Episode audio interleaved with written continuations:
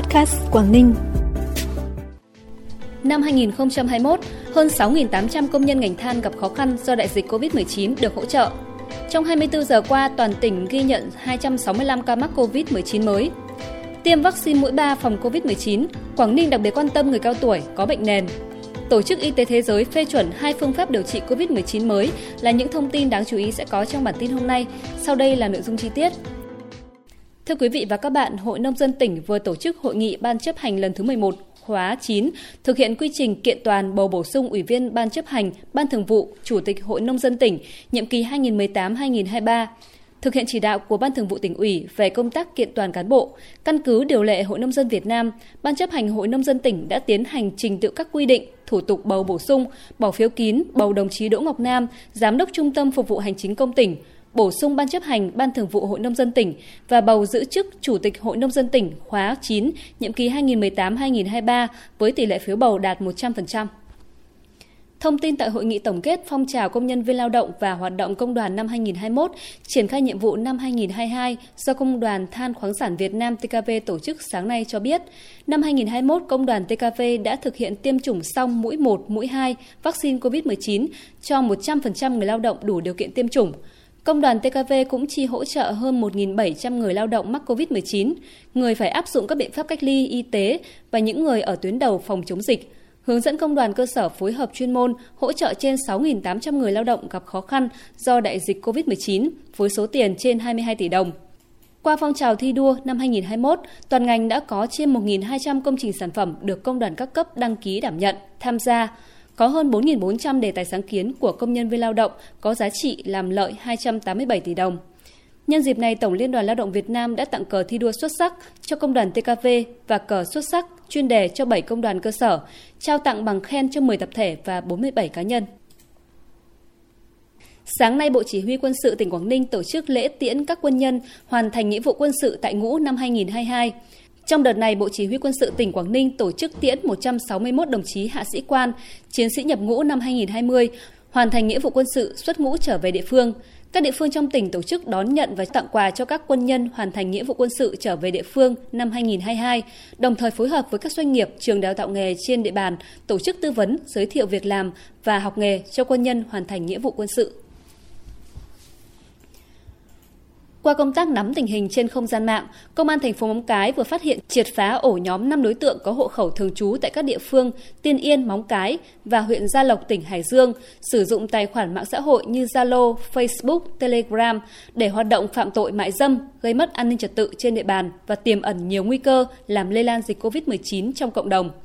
Các đối tượng sử dụng mạng xã hội với nhiều tài khoản ảo nhằm che giấu nhân thân, lai lịch, địa chỉ, khi giao dịch sẽ nhắn tin riêng, Hiện cơ quan công an đang tạm giữ hình sự 4 đối tượng, riêng một đối tượng qua xét nghiệm PCR đã có kết quả dương tính nên đã được chuyển đến bệnh viện số 1 thành phố Móng Cái để cách ly điều trị.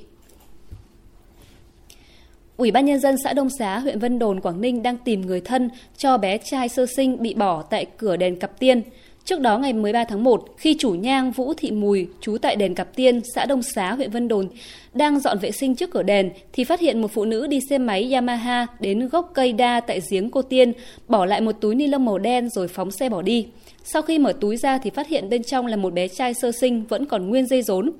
Gia đình bà Mùi đã thông báo cho chính quyền xã Đông Xá, Vân Đồn, đồng thời khẩn trương đưa bé đến trung tâm y tế huyện Vân Đồn chăm sóc cho bé đảm bảo an toàn. Hiện sức khỏe bé đã ổn định, khỏe mạnh và gia đình bà Mùi vẫn tiếp tục chăm sóc bé. Ủy ban nhân dân xã Đông Xá cũng ra thông báo tìm người thân cho bé. Nếu trong vòng một tháng từ ngày 13 tháng 1 đến ngày 13 tháng 2 không có ai đến nhận, Ủy ban nhân dân xã sẽ tiến hành làm các thủ tục pháp lý cho bé theo quy định pháp luật. Bản tin tiếp tục với thông tin về tình hình dịch COVID-19 trên địa bàn tỉnh trong 24 giờ qua.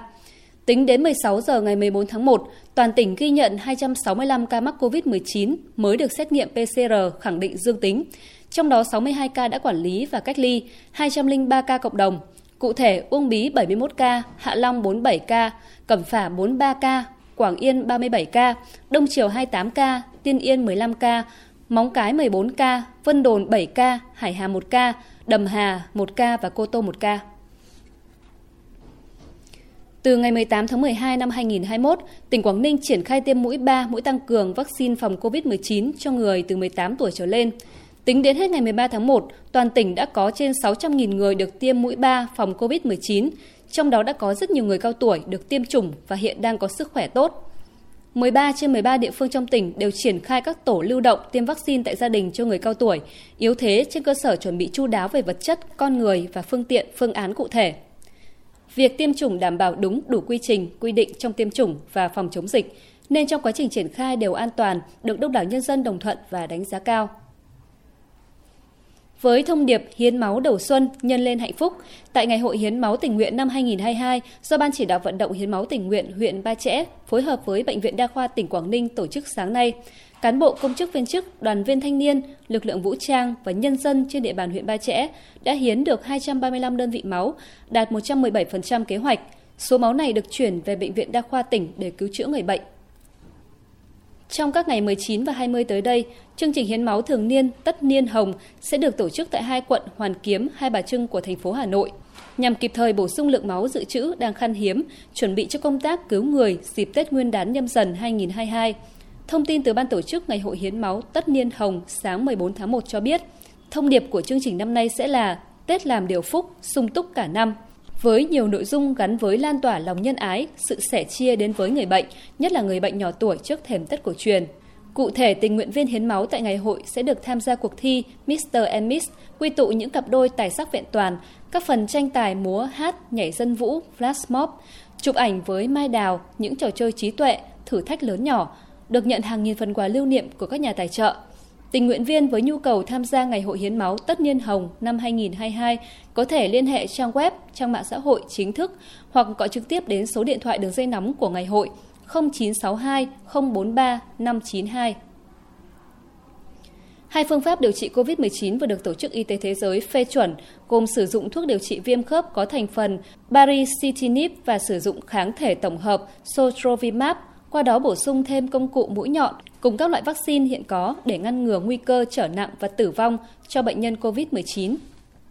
Trong khuyến cáo của Tổ chức Y tế Thế giới đăng trên tạp chí Y khoa Anh, các chuyên gia của Tổ chức Y tế Thế giới nêu rõ, thành phần baricitinib được sử dụng cùng với corticoid có khả năng làm tăng tỷ lệ sống và giảm nguy cơ phải sử dụng máy thở ở bệnh nhân COVID-19 thể nặng hoặc nguy kịch.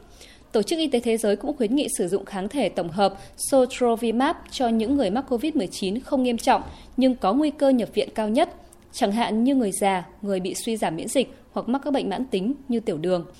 Thông tin vừa rồi đã khép lại bản tin hôm nay. Cảm ơn quý vị và các bạn đã chú ý đón nghe. Xin chào và hẹn gặp lại.